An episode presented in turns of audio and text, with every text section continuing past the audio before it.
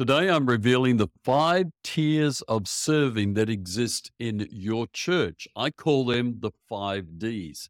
And understanding and analyzing these five tiers really does affect your approach to recruiting, to development, to training. It has an impact across your whole leadership pipeline and the way you look at your leadership pipeline. We're going to dive in deep and understand what these five tiers are and what it means for your leadership pipeline.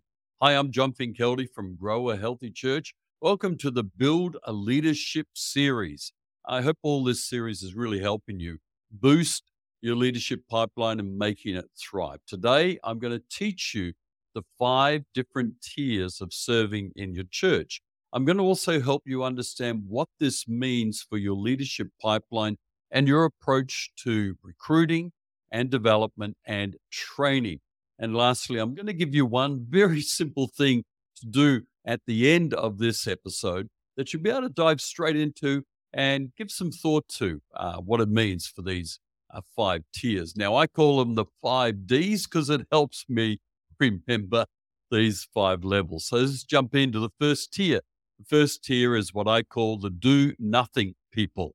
These are people in your church who don't serve. Every church has people who don't serve. In smaller churches, you really want about 80% of your adult congregation serving. Of course, you want to make opportunities for young people and children to serve where they can. But I, I tend to, when I'm consulting, really focus in on the adult congregation, those who are out of high school, the 18 year old, 17 year old plus part of your congregation. In a smaller church, you're really aiming for 80% is what your benchmark should be. As your church grows, that percentage will naturally and normatively drop off. In larger churches, pastors are happy with 50% of their people serving. Well, maybe not happy with that level of serving, but you learn to live with it because there are in larger churches more people on the peripheral, more people not as connected as involved. So there are people who do nothing in your church. Every church has them. And you will always have people in your church who do nothing. The second uh, D, the second tier that I like to talk about is people who I call the doers. These are people who are serving on a team. They might be a greeter, they might help serve coffee and biscuits uh, after your morning service. They might be a children's worker, a youth worker, someone in the music area, a backing singer, a worship leader, someone on the sound, the tech area, someone who's actually hands on doing the serving, a small group leader. They're actually a doer. They're, they're not leading a team, they're not leading a department, but they're hands on. And these people are brilliant. They can be a photographer, they can be a social media person, they can be someone who's working your YouTube videos. I don't know. There's a raft of areas where that tier of your church is people who are doing a whole range of things. The third tier I call delegators. Now, these are team leaders, and you can call them team leaders and doers or team members, whatever. I just like the five Ds because it helps me remember these different tiers. These are people who are leading a team. In other words, their primary responsibility is to delegate down to others. Now, in an up and coming episode, I'm going to be showing you how you need to adapt your training differently for delegators to doers and also for the next D level, because it's vital that you train delegators in how to lead a team. Now, you don't need to train a greeter in how to lead a team because they're doing the work of the ministry. But a delegator who's leading a team of greeters, they know how, they need to know how to resolve conflict. They need to know how to work with different people on their team, different personalities. They know how, how to run rosters, what to do in a crisis, because people will be looking to them as a team leader to delegate to them, to empower them, to authorize them. So you have a whole bundle of delegators in your church. Now, you will have more doers than delegators. And as we go uh, through these tiers, the actual number of people in each tier actually diminishes. There's more delegators than doers, more team leaders than team members, but they need to be handled differently to the doers. Now, the fourth level doesn't exist in all churches. Even though I talk about the five tiers of church serving. In smaller churches, the delegator area, the delegator tier and strata, is actually merged with the next D. And I call this area, this tier, this strata, the designers. These are people who lead departments. This is a, a children's director, a serving director, uh, a new people's director, a youth director, a worship director, a men's director. These are people who lead a department of the church. And most churches, once they get into the medium size, even small medium size, um, churches are like t shirts. We need all sizes, is one of my proverbs. So I love the fact that there are small micro churches, small, medium, medium, large, medium, like t shirts, XL, XXXL, large mega church. Anyway, I'm off track here.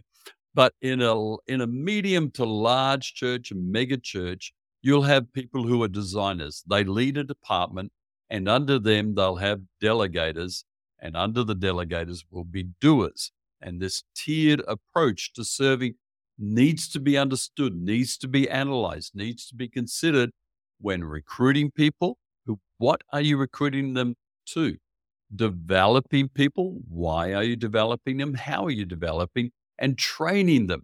Um, there'd be nothing worse than a, a bundle of team leaders sitting in a meeting listening how to be a greeter. when it's kind of like irrelevant. Anyway, we'll get onto that in future episodes about training, the different tiers of your church, because training does need to be adapted and targeted and relevant for these different tiers. So, what do designers do? Well, they basically oversee a department and, and they're there to kind of solve complex problems. They're to design systems and structures and processes. Now, in a smaller church, designers and delegators really merge. Leaders of departments are also leaders of teams, and you're kind of merging those roles. And so the the process for systems and even sometimes rosters that are too complex and processes is less needed in a smaller church. So smaller churches tend to have four tiers rather than five.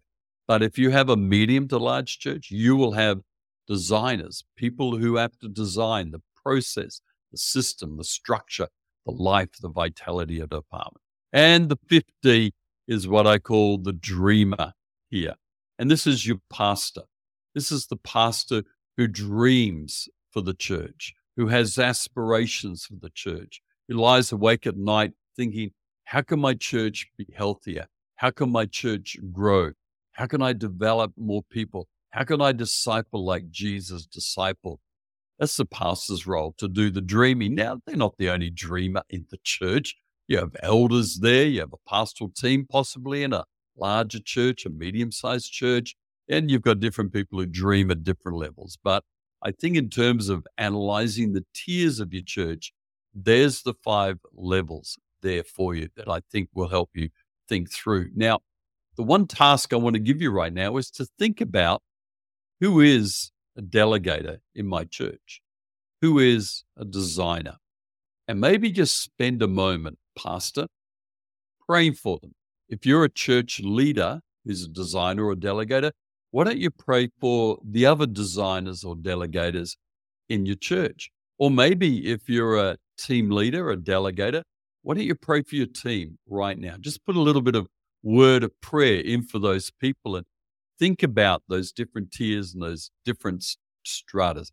Now, if you're already a subscriber to this Build a Leadership Pipeline series, thank you so much for subscribing. I really do appreciate it. If you're not, smash that subscribe button.